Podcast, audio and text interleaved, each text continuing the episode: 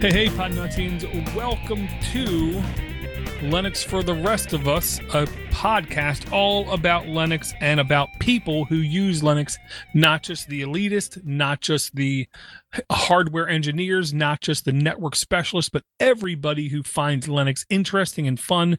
This is episode 249 and I forgot to change the name in the stream, but that's okay. Linux for the rest of us, 249.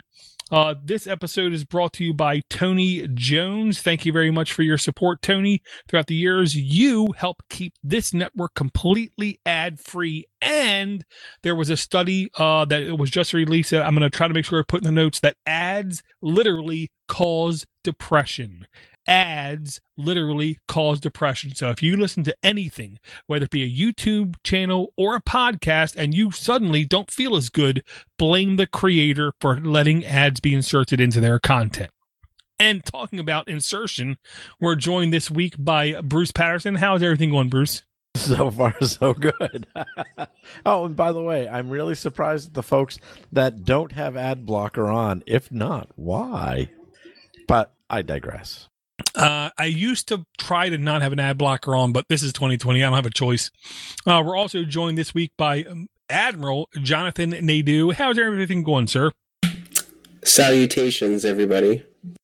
Salutations in frigging Deedon. And he's saying that because we got to at least hang with uh, some old men of Linux podcasting, as they as they call themselves. Oh yeah, that, that was a good time. But speaking of ad blocker, you know what's annoying? You go to some sites and they're like, I see you have ad blocker on. Could you please turn it off so you, you can see our wonderful ads and we can keep our website running? Yes, and that's why I can't wait for the Android based browser called Smart Cookie to release a desktop version of their application because I've never once seen that on my Android phone, nor do I ever see any ads on my Android device. Um, but it's obviously something that's at least I don't want to say in beta, but it's a newer browser with it's going to need work to it. But I love the fact that I don't see nothing on it except for the content. I mean, yes, I mean some depending on how the ads are served on websites. I mean, sometimes they're so atrocious, like it lo- practically locks up the screen reader. I'm like, all right, I'd like hard shut down the computer and be like, not going back there again. Yeah, and I do wish there was the ability in your search engine of choice to be able to highlight an entire domain and say blacklist, don't show me nothing from that domain ever again because it's painfully obvious some content creators produce their content in such a way that the headline does not represent the content until you get three to four paragraphs in, aka until you're at least three to four ads in. Mm-hmm. I use the duck. I asked the duck. The duck is good. I'm not gonna lie. Um, that and for me, Qwant. I I love Qwant. I when when Qwant doesn't suffice, I then go to DuckDuckGo. Maybe three times a week, I have to then relent and go back to the Goog. I I honestly I started using DuckDuckGo like the year I interned at the FSF because like Google, I don't know, they they switched something at that point, and the it was just so like it slowed down everything on with my screen reader, and it was like impossible to find like the actual actual search. And then DuckDuckGo was out for a little while, and I was like, yeah, let me try that, and I went to it, and it reminded me like of the old days of Google's like just a tech bo- text box you know, type in what you want to search, hit search, boom, results come up. And I haven't I haven't looked back since. I've I've strictly used DuckDuckGo right now. So actually, let me ask you. Um, now, when you're using DuckDuckGo, are you using it in a in a context of technical lookups? You know, like everything. You know, Windows. Oh, okay, and the results. Are oh yeah, I'm they're just as good. I, I again, I haven't used Google in a long time, but I'm pretty sure I'm finding the results I would even if I were using Google. No, fair enough. Uh, I haven't had that experience. Usually, when I'm looking for something, uh, um, let's see, DuckDuckGo will bring maybe the first two are usually good, but anything after that, it, it, only and again, this is when I'm looking up for you know error codes in exchange. Mm, yeah, maybe like then that. it's not. I don't do stuff like that, so maybe then it's not good. But for everything I'm doing. and I also type in like weird words. Like I don't type in like full sentence. Like the other day, my wife saw me search something. She's like, what in the world? Like it seemed like five random words, but it was exactly you know what I was what I wanted in a sentence, and it came right up. You know, so it could also be my weird way of searching. Yeah, Well, I'm waiting. oh, go ahead. no, I was just going to say I do think um the ability to type in what your search engine of choice expects is not an easy thing. Um literally a decade ago, I believe my job title should have been senior internet research specialist 2 only because I believe I can type what I need into nearly any search engine and my results will always be in the top 3 to 4 result sets. yeah, I mean that's that's kind of like what I'm seeing on DuckDuckGo. If you know, when I, I just know kind of what words I want to pop up, and then my search, and boom, I, like you said, within the top three, four, I'm pretty much found what I'm looking for.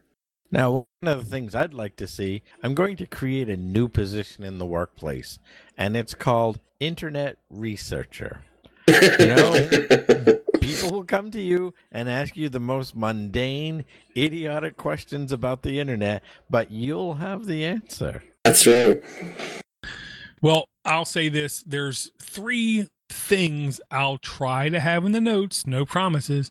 There's three things I believe that uh, a research specialist in these days needs to understand. One, lateral searching. Uh, you never believe anything that's presented to you. Instead, you take what's presented to you, you back up a layer, and then you do a search, and then you find what trusted sources say. Number one. Number two, um, I've sent this website to at least two to 300 people in typical fashion. Like 2% of them have responded.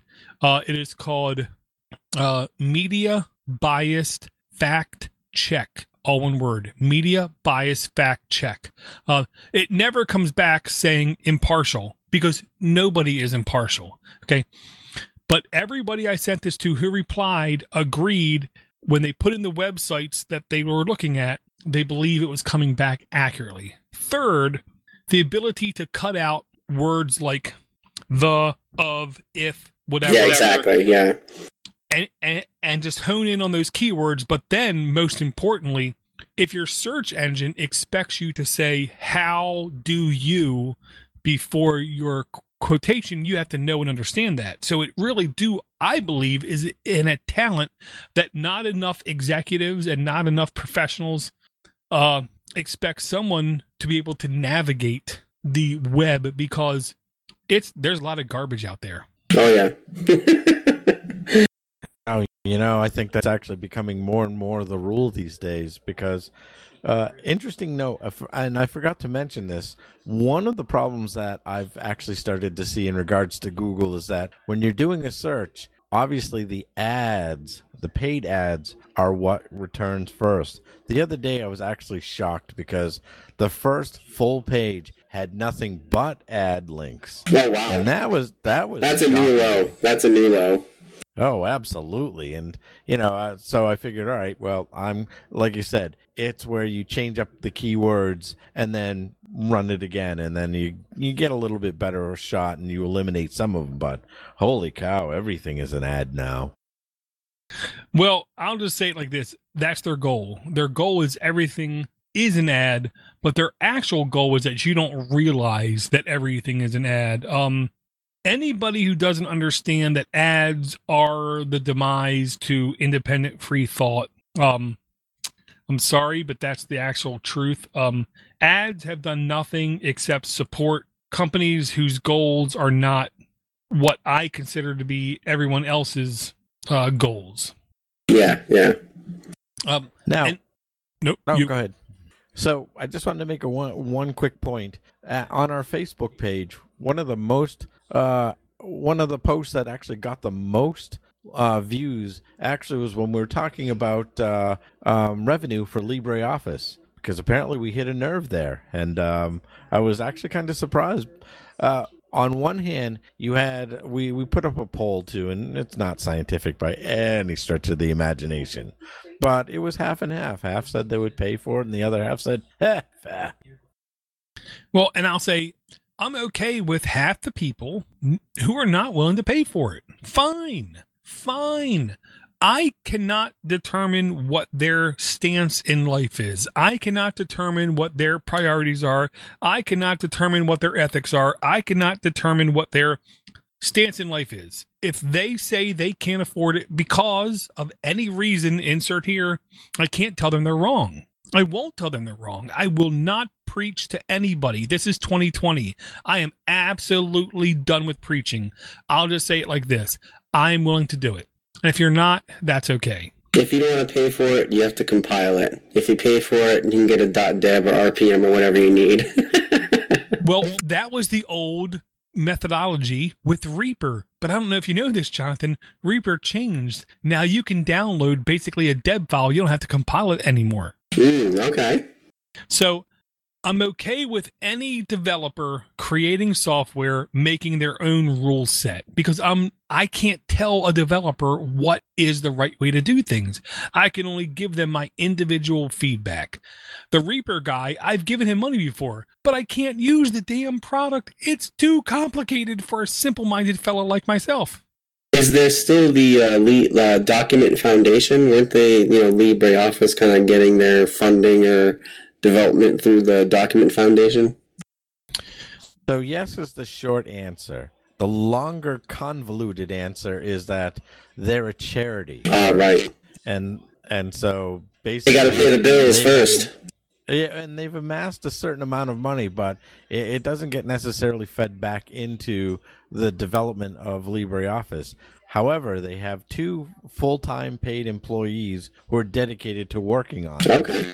Um, and uh, you know, they're it's um it's pennies. I mean, I shouldn't say that they get paid four thousand dollars roughly a month. Okay. Okay. So you know, um, but again, uh, if they were to become a paid product, I wouldn't have a problem with it. I really wouldn't, because the thing is, is that you know, I don't expect Office. I don't want Office. Ding. You know, and I think I think people are are making a mistake when they think, oh, well, it's not exactly like Office. That's right.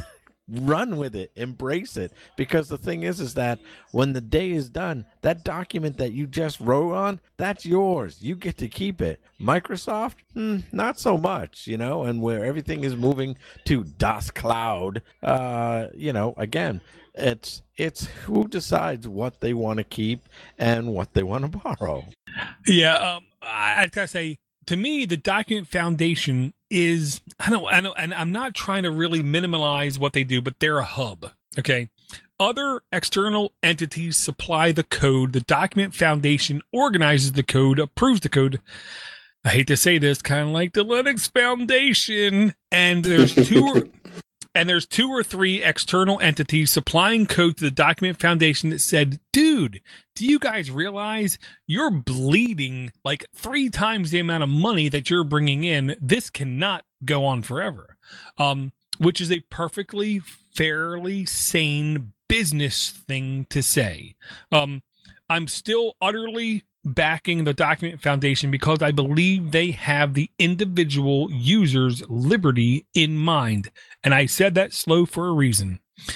Individual liberty, I perceive as being one of the most important things in computing, not only in accordance to my personal freedom outside my house in the real world. Um, so if anybody believes personal liberty is a priority, I would go out of my way to uh, back. And the one thing I got to say is we said the word Mozilla a little bit ago, and I got to say, Mozilla launched their private VPN service. Now, there's no way it's as private, as secure, as anonymous, as credible as a service like private internet access.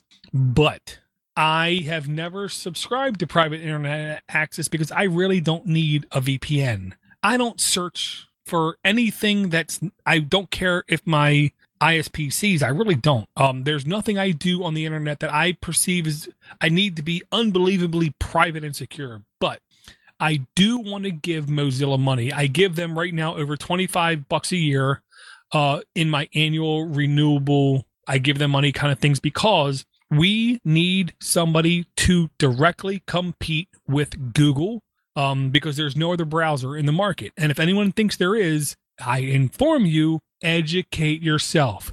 Chromium browser is Microsoft Edge.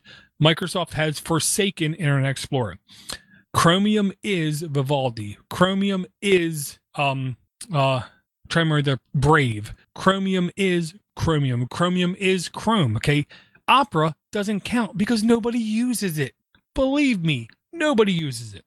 So I support Mozilla with their VPN service on my Android device.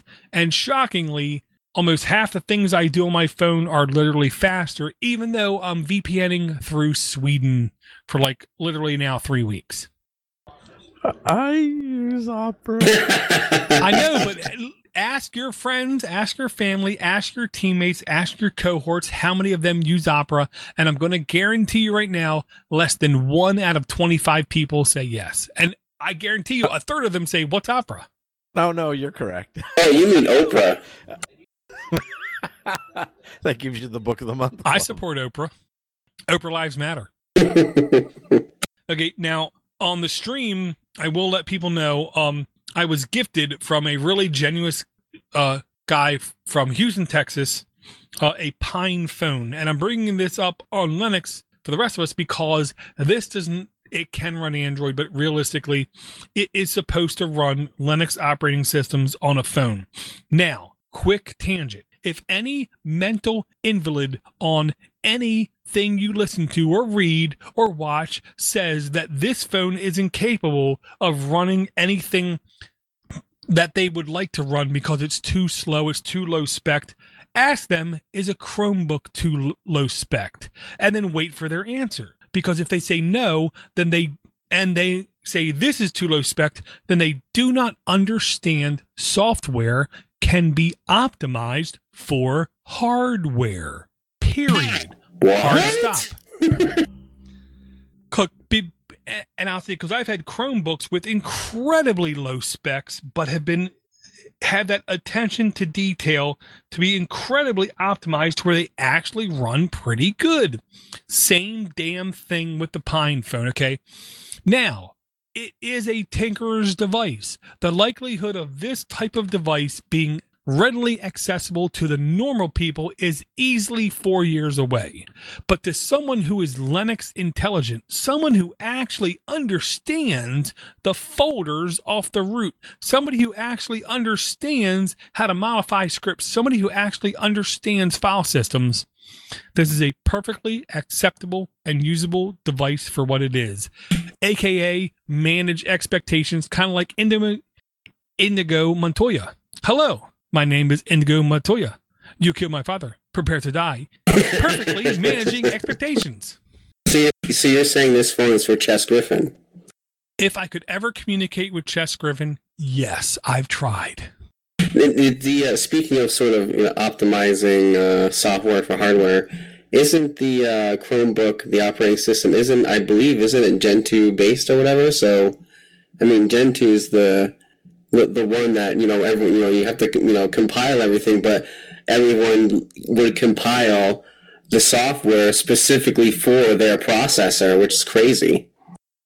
I do believe for the first two or three years, everything was Debian based out of, I don't want to say simplicity, out of convenience, but I do mm. believe for the, for the last two years, everything has been source based, which is essentially Gentoo based. Yeah. Okay. Yeah, because I mean, again, that's what they can do with the PinePhone. You know, what what is? It? I'm assuming it's obviously an ARM, right? Well, it's in the most ARM open arena that you can get, aka Raspberry Pi. While I love my Raspberry Pi, it's not open. Okay, the Rockchip, and there's a couple other versions that are completely open out in the open.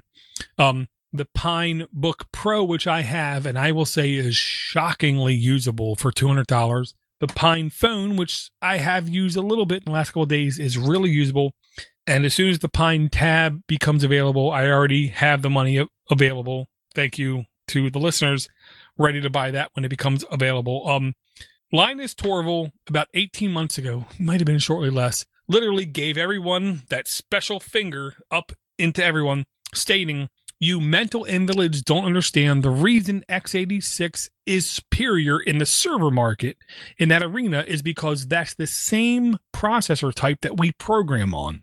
So, with the Pinebook Pro becoming popular, with certain Samsung Chromebooks becoming popular, with the PinePhone becoming readily available, with the Pine Time being a portable watch being available, and with the PineTab becoming available, it's more likely that people will be able to process, to develop, to code, to develop on ARM based infrastructure, which should make pushing that code to ARM based servers a little bit easier, to which to me is the inevitable future in computing. Do you run uh, Manjaro on the PinePhone?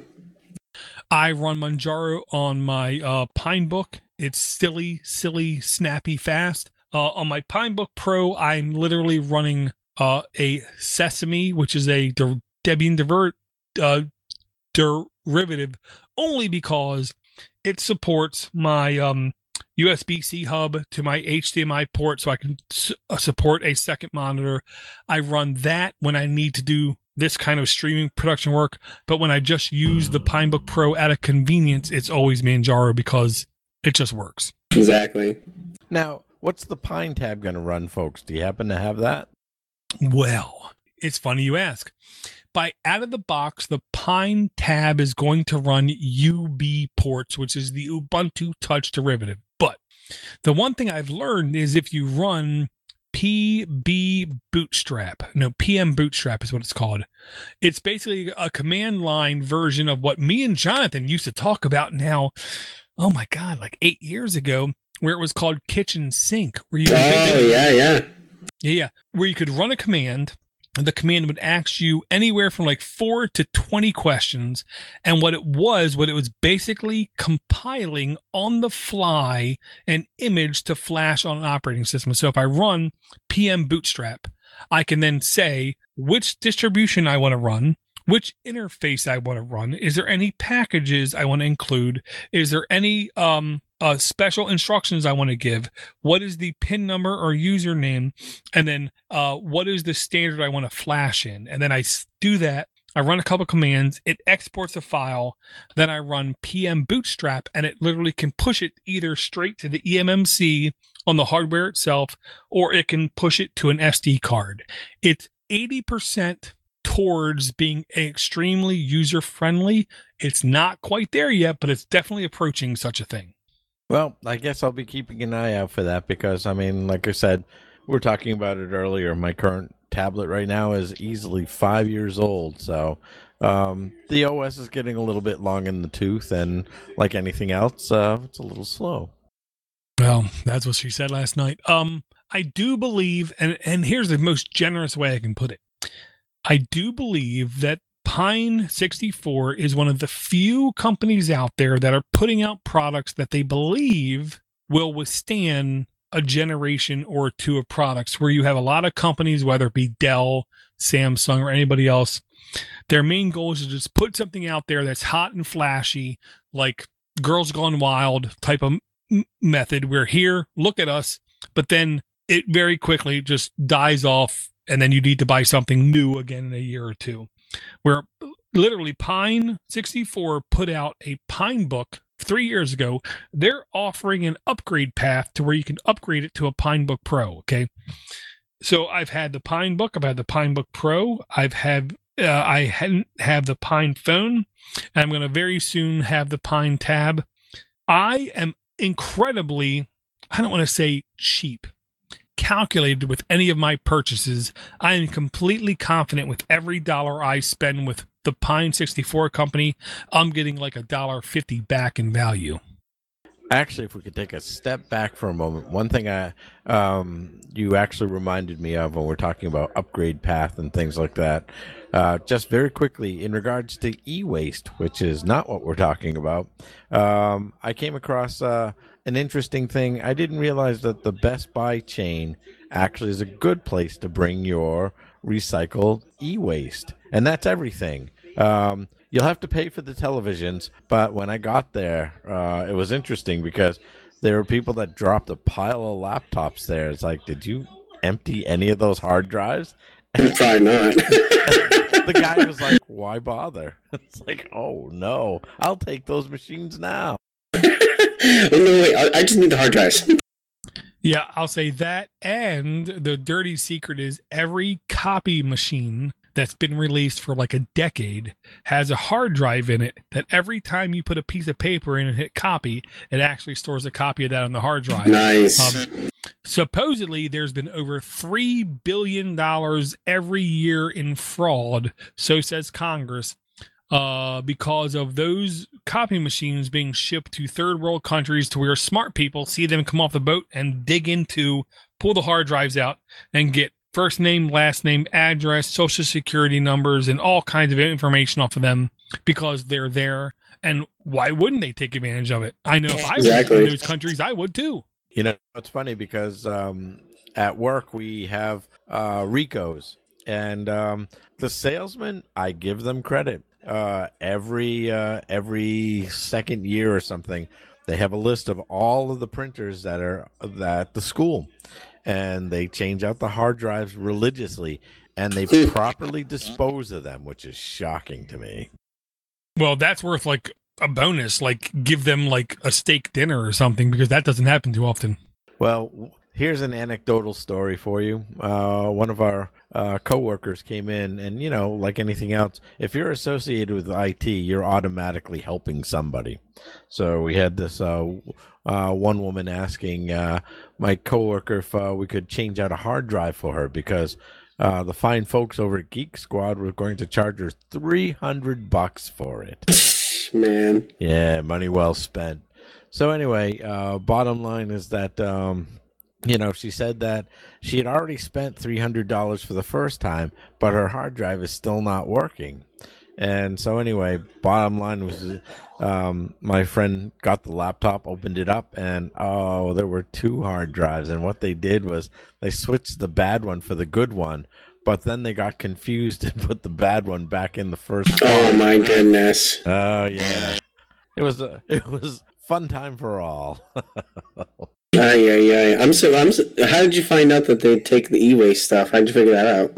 um, I had a TV to get rid of, and um, the city. I called the city to take it away, and they said, "Well, you can just bring it over to Best Buy." So this is true of the Best Buy chain in the U.S. Go to any of them, and you know they'll they'll take most electronic items. Uh, the only thing they don't take, oddly enough, are printers. Oh, jeez. They will take Well, I print mean- cartridges. Yeah, I was gonna say there's a fair amount of times when the print cartridge technically costs more than the printer itself. Oh yeah, totally. And the solution for the printer? Throw it away. Yeah, and I mean, I've learned throughout my years, I really try not to blame the individual Best Buy technician on call.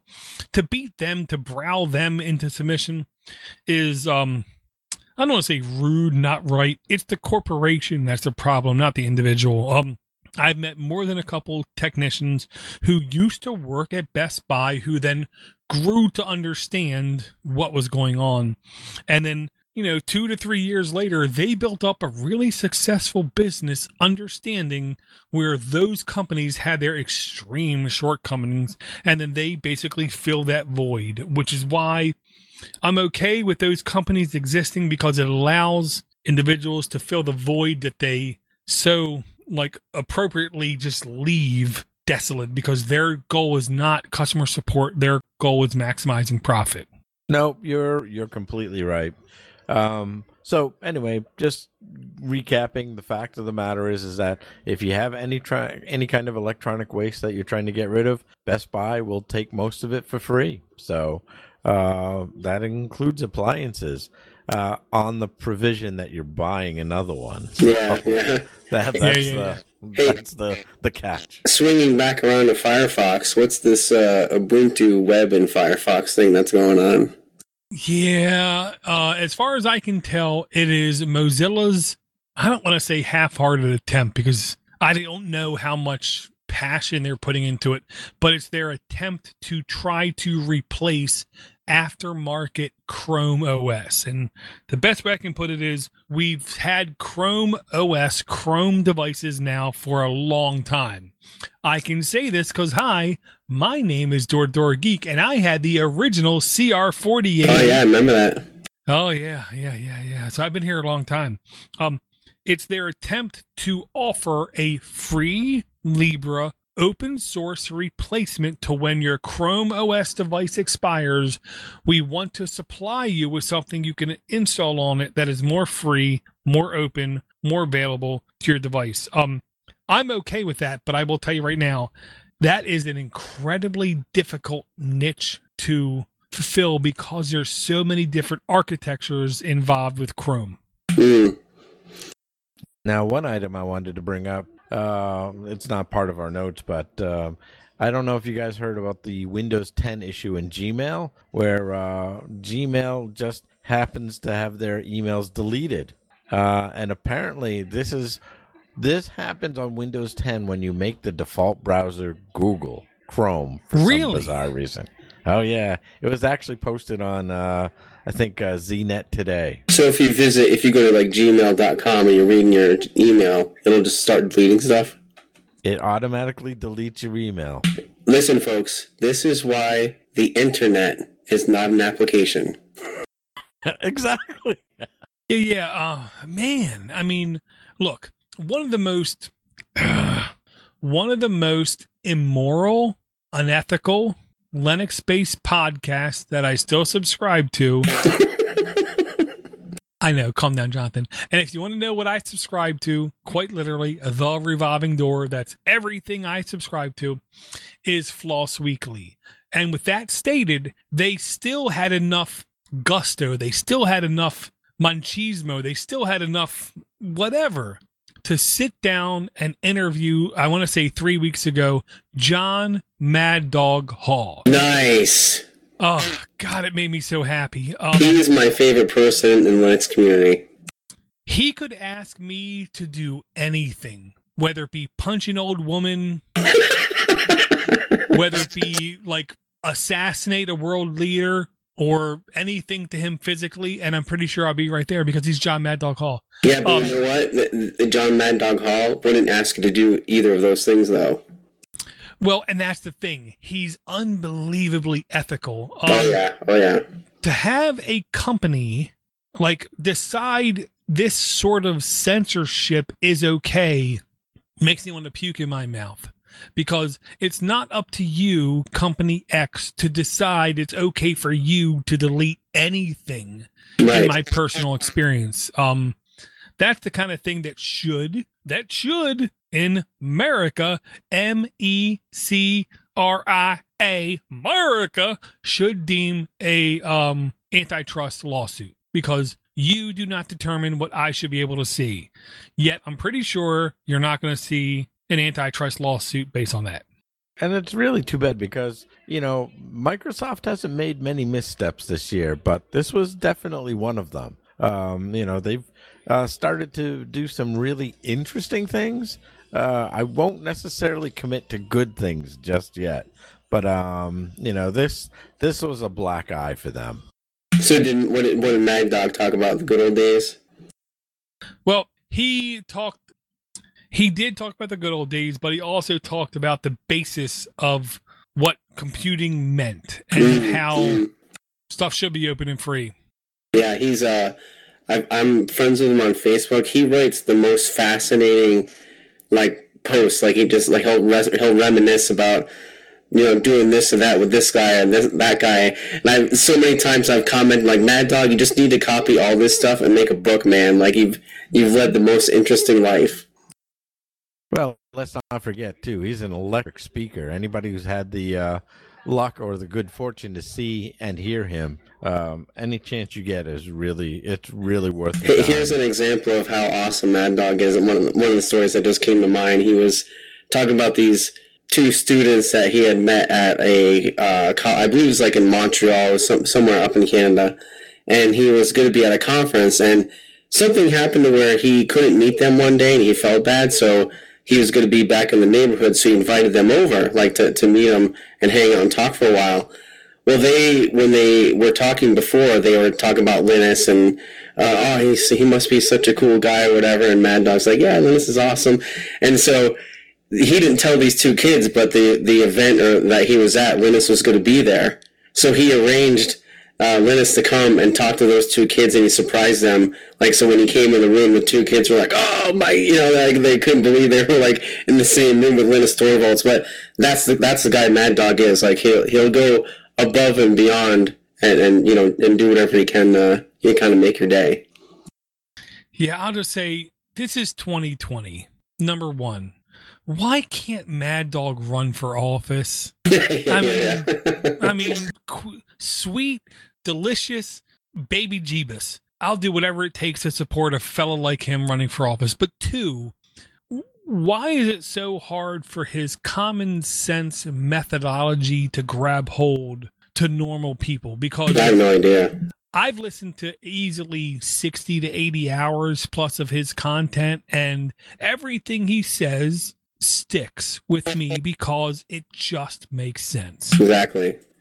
Well, I think the coronavirus has certainly exposed what this nation really is. It's uh it's not what I thought it was. Not in, not in the very least. And I mean, the fact that more people don't understand what he's about, I get it. I, I get it because half of these people will inject hydroxychloroquine straight into their veins if they needed to. Wait, I wasn't supposed to do that.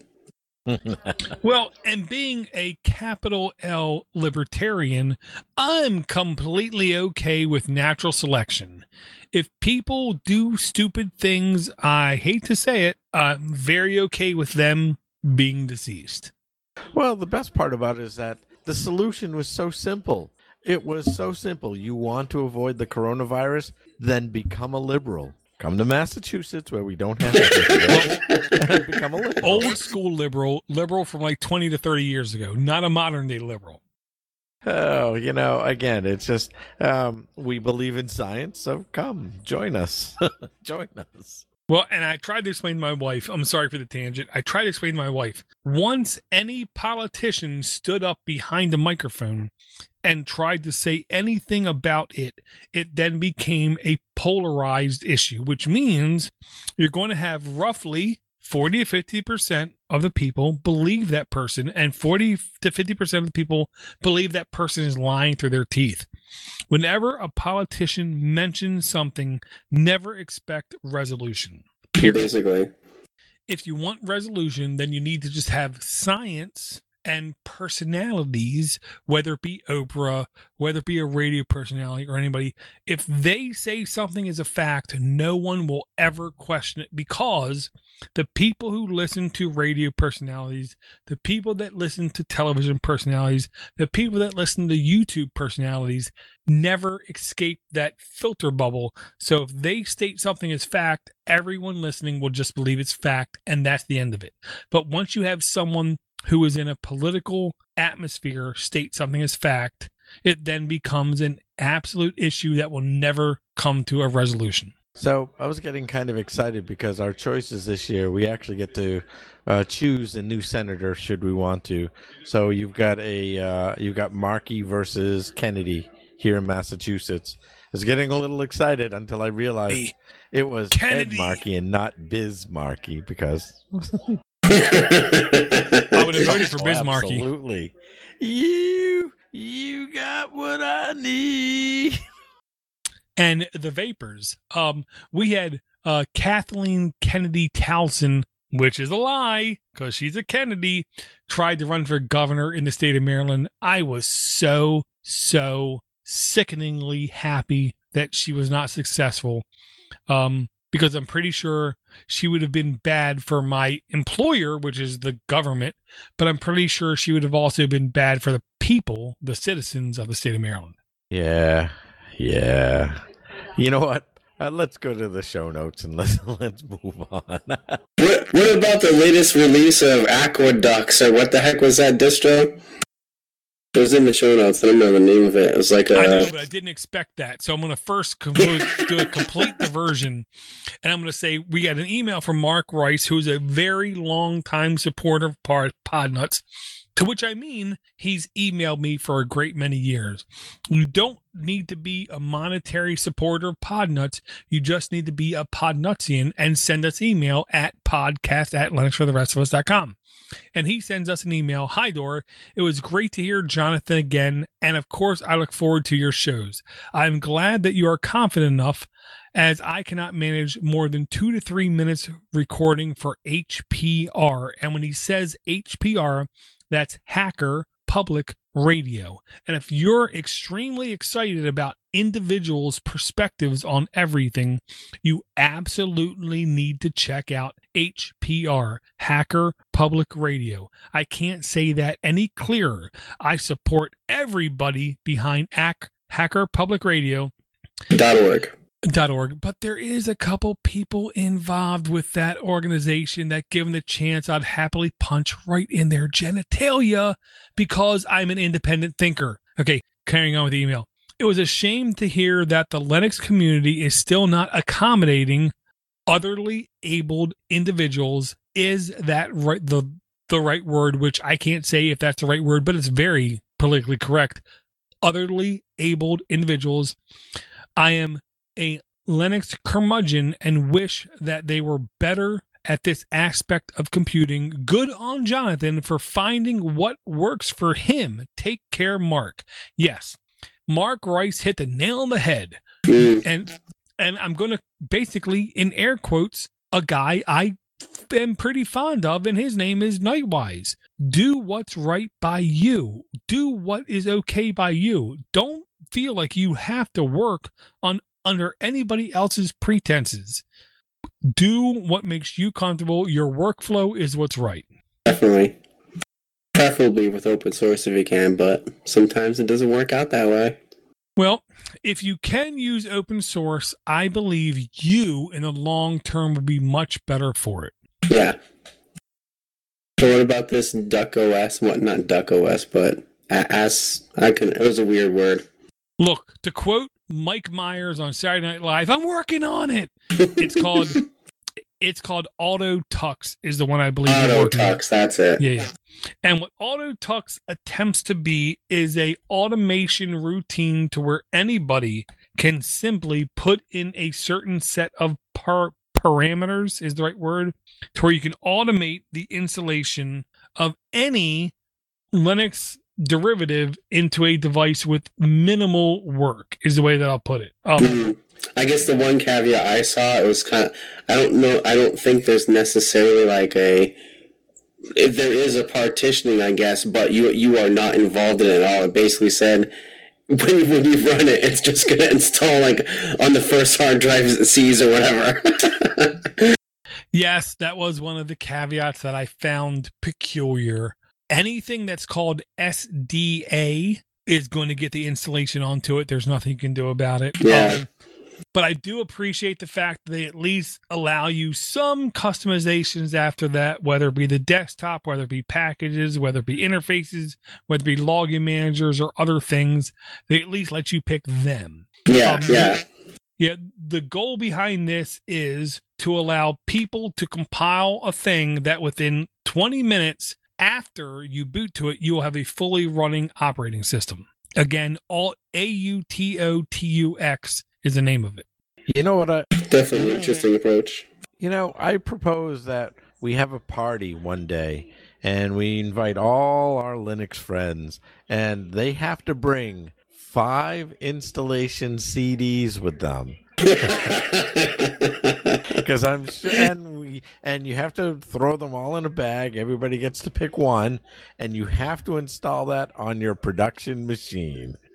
Um, I think I was going. I found like an old CD, uh, like jack, you know, full, uh, full of CDs.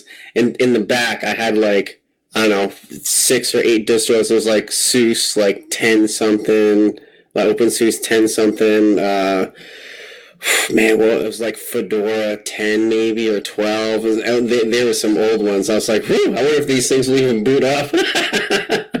well, I'm wondering if Slackware is still selling the uh, the floppy disks for, for their OS. yeah. Do you know they have? I I'm sorry, they haven't had an update since 2016. Yeah, that's what uh, the old men of the Linux Klaatu and Claudio were both saying. Like, man, it's been a long time since Slackware was updated. Well, again, to quote Mike Mike Myers on Saturday Night Live, I'm working on it. Yeah, usually Patrick Volkerding is like pretty, you know, diligent. I mean, um, I mean, the guy's been doing it now for what, like thirty years or something like that. I mean, he's probably Over not tired, but yeah, he's probably tired by now. You know, getting a little tired, but Well, I'll just say it like this out loud. The only distribution I would put in my list is Slitaz. S L I T Z A Z. It is the distribution that when I install, I have learned the most from because it is such a pain to do anything with. But when I install it and I try to use it as my daily driver, I learn so much about Linux. Slitaz, the unbelievable educational distribution that people need to install if you want to call yourselves a graybeard.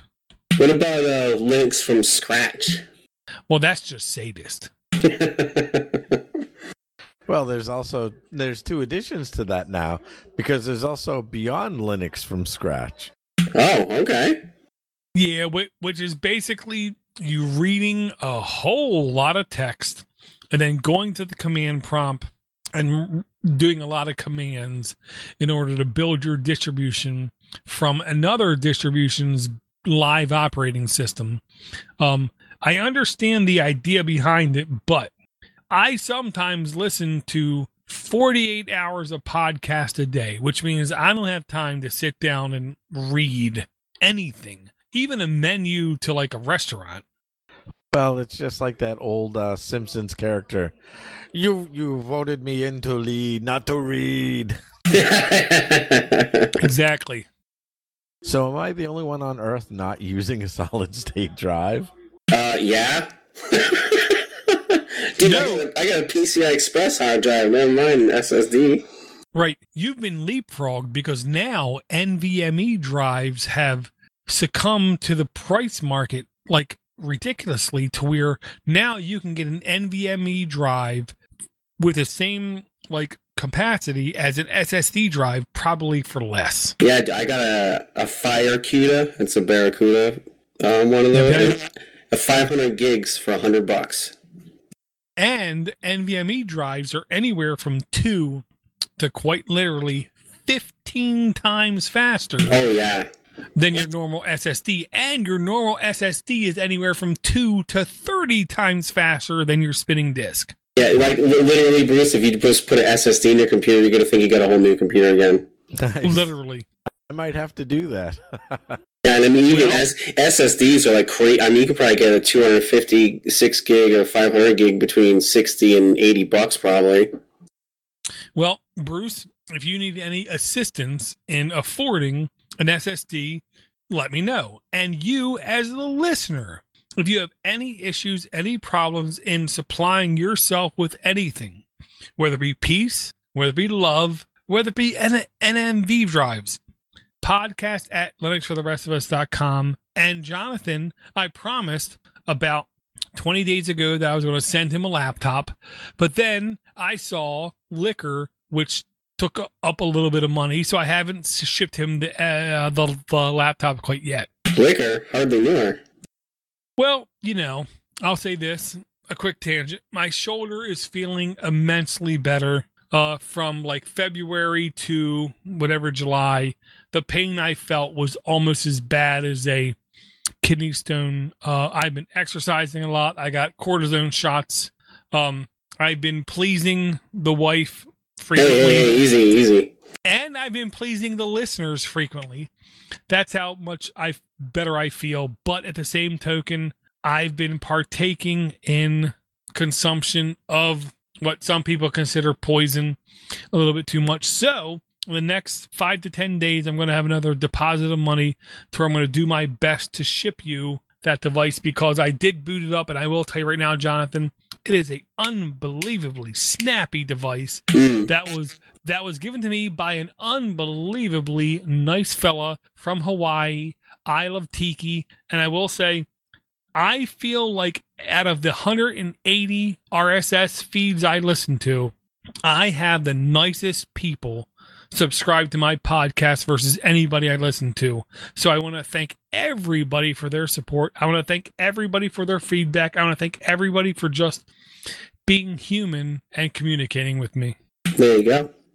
There's another interesting uh, thing on the show notes. I was like, that's kind of cool. Is that screen share software where you can like, uh, I'm not going to describe it right without someone else looking at it, but it, it seemed like it acted as sort of a, a layer between people's computers where you could doodle and like uh, I'm, I'm not describing it good enough, but it, it actually seemed kind of cool. Like if I could see, I would use it, but it, actually seemed kind of useful, especially for the times that we're in right now, where most people are like working at home or whatever. Well, one of the things I can also speak to that's also changed is that uh, so the different applications that we're using. Zoom is right now the gold standard. I'm going to say, um, but Zoom allows screen sharing. Teams allows screen sharing. Slack allows screen sharing. I mean, just about everything is out there now. So it's uh, you know, Well, it, it, was. It's more than it's. I'm not. I'm not describing it well, but it was like way more like interactive, where groups of people could like be doing various things all on one screen, like without without like having to give someone control. They take over. They kind of show their desktop, whatever. This seemed to be like you got five people in this quote unquote room. These five people can manipulate the screen and, and do things all at the same time. Yeah, it was uh screen.so. If you just open up any, any browser, even on mobile, S C R E E N dot S O, it is the true listen, me and Jonathan a decade ago talked about WebRTC and Oh, yeah. its possibilities. This is a perfect example of just how unbelievably flexible the browser can be and how you can do anything you want in your browser. You don't need Slack, you don't need Teams, you don't need Zoom, you don't need any other external software. Everything literally runs in the browser and it's cooperative by nature which which means anything you launch and anything you share is equally accessible by anybody whether it be the originator or by the participant. So if you need to have true team based solutions to where you don't want to spend your time managing what's going on, what's happening, who has access to, who's presenting, then you need screen.so. It was shockingly smooth. Well, even more interesting is that on that website at the very top, I didn't realize, but uh, he says he co-founded Screenhero, which was acquired by Slack. there you go. Um, So, so, um, and of course, the, it also has Slack integration on this. So, uh, you know, again, I, I really like these things. Have really, really come a long way. Yeah, the maturity of web based applications, WPA, uh, is shocking. And this was the thing that I hate to say it like this Steve Jobs, I'm not going to say rest his soul, I'm going to say screw him. What he when he first created the iPhone, he believed progressive web apps were the future. Mhm. And I, I hate to say it, he was ahead of his times because right now in 2020, the progressive web apps like screen.so are truly unveiling to the ignorant just how powerful things can be just in the browser without having to download something from the App Store or from Google Play or from any other place and run locally. The browser truly is the operating system moving forward. Yeah, he actually got pushback because people like didn't, didn't want to build web apps, and that's how the kind of the apps, the App Store originated. Yeah, I believe the web stores thrived on individuals owning control. Mm. But just but just like open source software is inevitable to being successful, dare I say like Janis Joplin, power to the people. Um open standards, open initiatives, open solutions like screen.so are the path forward to being the dominant future. Um, I cannot wait to the simple fact that I can open up just any browser in air quotes on any device, whether it be my desktop computer, whether it be my laptop computer, whether it be my PinePhone, whether it be my PineTab, whether it be a watch, whether it be a Raspberry Pi screen hanging on my wall, and I'm able to access everything ubiquitously like it was a desktop application. I can't wait for that time. You it's weird? I just thought of this kind of circling back around to that Mozilla and Ubuntu thing. I thought they had that Firefox OS. Couldn't they just kind of use that? I mean, why do they need to partner with Ubuntu? I can't give you a direct answer. I'll just tell you right now, Jonathan. Um, right next to me, every time I do a podcast, I have sitting right next to me a a ZTE based uh, Firefox phone OS. Mm-hmm. There's no reason why it shouldn't have been successful, except providers didn't support it, developers didn't support it, industries didn't support it. Instead, they wanted to support where they thought the money was at, which was, you know, the original Droid, the original iPhones, and systems like that. Hmm, that's, That's funny. bad. Yeah. Oh, go ahead. No, I'm just saying that's too bad. It is, but there's other solutions on the horizon. Okay. On the um, show Android App Addicts, a year plus ago, I talked about a operating system called KaiOS, which many people have mispronounced. Many people with agendas have mispronounced. It's called KaiOS. Um, it's a full Linux-based operating system on mobile platforms where you can easily get root. I firmly believe because of countries like India, countries like Brazil, it has a definite possibility to become very popular. But again, it's going to take years for it to actually influence countries like China, countries like Japan, countries like the United States, countries like Germany, countries like the UK. But I do believe it, it's inevitable, just like how now, today in 2020, I can be in a meeting at work with executives that have no idea about the history of open source software yet when they're given the opportunity to go with something open source they read some article on some website saying it's the right choice and they tell me that they want to go with that open source alternative. I do believe it's inevitable. Microsoft will need to pivot. Oracle will need to pivot. All these close source companies will, will need to pivot to basically be on the same line as open source. I'll just ask you guys if there's any other topics you wanted to cover, thought you wanted to cover, or just wanted to basically investigate. There's nothing on. We, I think we went through all the all the other uh, thing I remembered when you sent me like, hey, did you ever hear this? It was like the MC, the the connecting to the network wirelessly through the the CLI. Uh, I can't remember what it's called now. The networking uh, command line interface or whatever.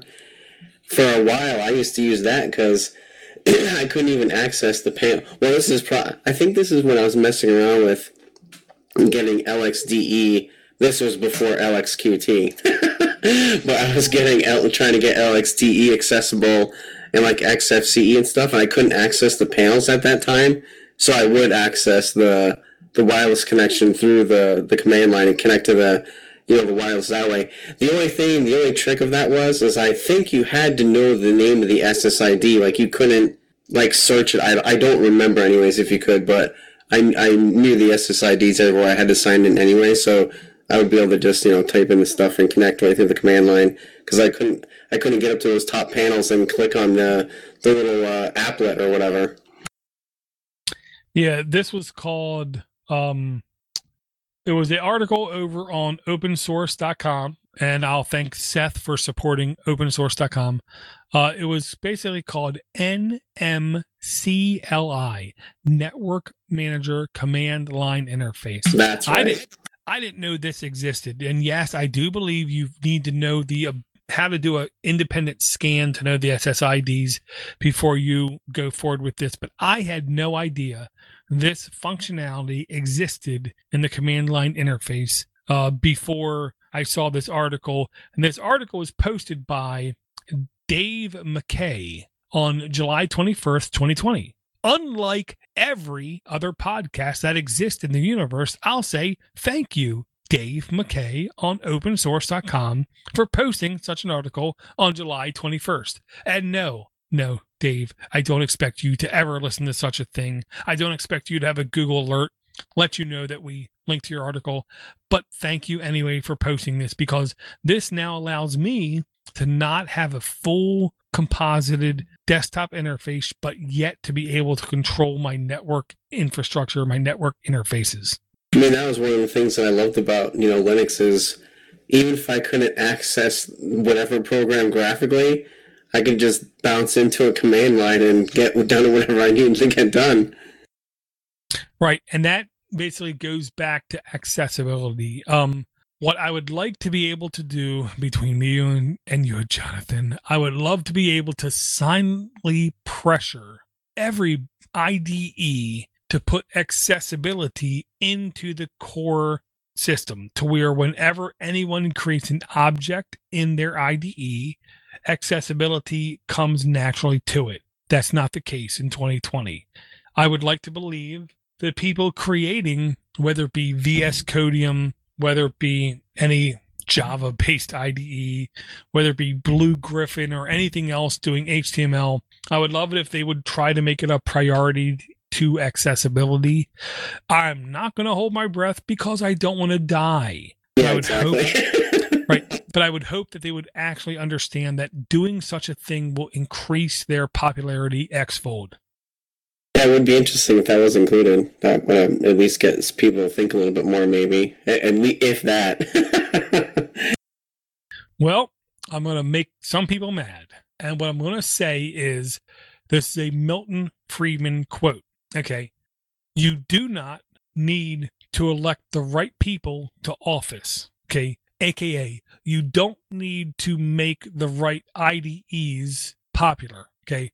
Going back to Milton Friedman, you need to make it politically profitable for the people in office to make the wrong decisions, which means you need to make the IDEs do something they were not prepared to do. Okay. Mm-hmm. I know it's deep. I'm sorry. But um we need to not only back whether it is Visual Studio Code, whether it be any Java based solution, whether it be Geany, whether it be BlueGriffon or anything, we need to take the time to sit down and write information back to them and to make it politically profitable to them to make what they consider to be the wrong decision, which is to sit down, take the time, and develop things appropriate for all human beings not just the privileged first worlders that they like, but everybody, whether it be blind people, whether it be mute people, whether it be people with a couple limbs short, whether it be people who can't read English. We need to make it politically profitable for them to make those choices. Yeah, yeah, that was the goal of Sonar, but well, and it ain't easy. Okay, anything worth its weight requires work. Yeah, yeah. Um, nothing is easy. Nothing's supposed to be easy. And if you don't believe me, watch the movie UHF with Weird Al Yankovic because it took a lot of hard, like nodes to the grindstone work for them to be successful. There was a lot of programming that had to go on. You laugh at me, but you know I'm right. Oh yeah. It wasn't just Stanley Spadowski that saved the network. While he was a cornerstone, he wasn't the only thing. It was more than him and his mop, I'll tell you that. I love when he saw his mop, his first mop, yeah. and he completely freaked out and he broke out of the ropes like a mad like a superhero. I literally almost started crying, Jonathan. Okay, so I'll say, Bruce, do you have anything you would like to say before we end the show? No, this was a this was an incredibly entertaining show as always. In fact, uh, Jonathan, it's been a pleasure having you aboard as well. And Dor, of course, you are the master of ceremonies. I'm a mental invalid, so let's move on. Jonathan, is there any final parting words you would like to say to anybody listening, whether it be an old man of Linux or whether it be a fresh faced 10 year old who just accidentally stumbled across this event? Uh, no, no, nothing comes to mind. I had an awesome time. Thanks for having me on, and uh, everyone, you know, if you are looking for software solutions, see what out, see what's out there for open source first, and then work backwards from there. I cannot argue with that. I will say if you your only goal is to get things done, you should check out Knightwise. And I'm okay with Knightwise never in his life mentioning Podnutz or Door to Door Geek or Linux for the rest of us because I don't say it expecting anything in return. He's a guy who expects to get things done. And if that's your only goal, check out Knightwise. Now, if you consider yourself a old man of Linux podcasting, whether your name is Peter64, whether your name is Chess Griffin or anybody else, and you would like to communicate with other old men of Linux podcasting, you better send an email to door to door geek at email at gmail.com. If you want to communicate with the network, send an email to mail at podnutz.com. If you want to send an email to the show itself, podcast at linuxfortherestofus.com. If you would like to send us a voicemail, just record something in simple audio, then 7076 uh, Podnut is the easiest possible way to do such a thing. If you would like to just partake in communications, we are on Twitter, we are on Discord. If you believe that anything regarding the Rona is a conspiracy, please, dear God, never in your life communicate with me because I will do everything in my power to beat you down to the inch of your life. I will give you my address. I will happily pound you into the pavement because I've done that now twice this week to people who've been following Podnutz for 10 plus years. So you are nothing special. I am nothing special. Welcome to podnutz.com. You're a Podnutzian. I'm a Podnutzian. We all are equal participants. Thanks, everyone, and never, ever in your life forget if you do not have root, let me assure you, you do not know who does. Take it easy, everybody.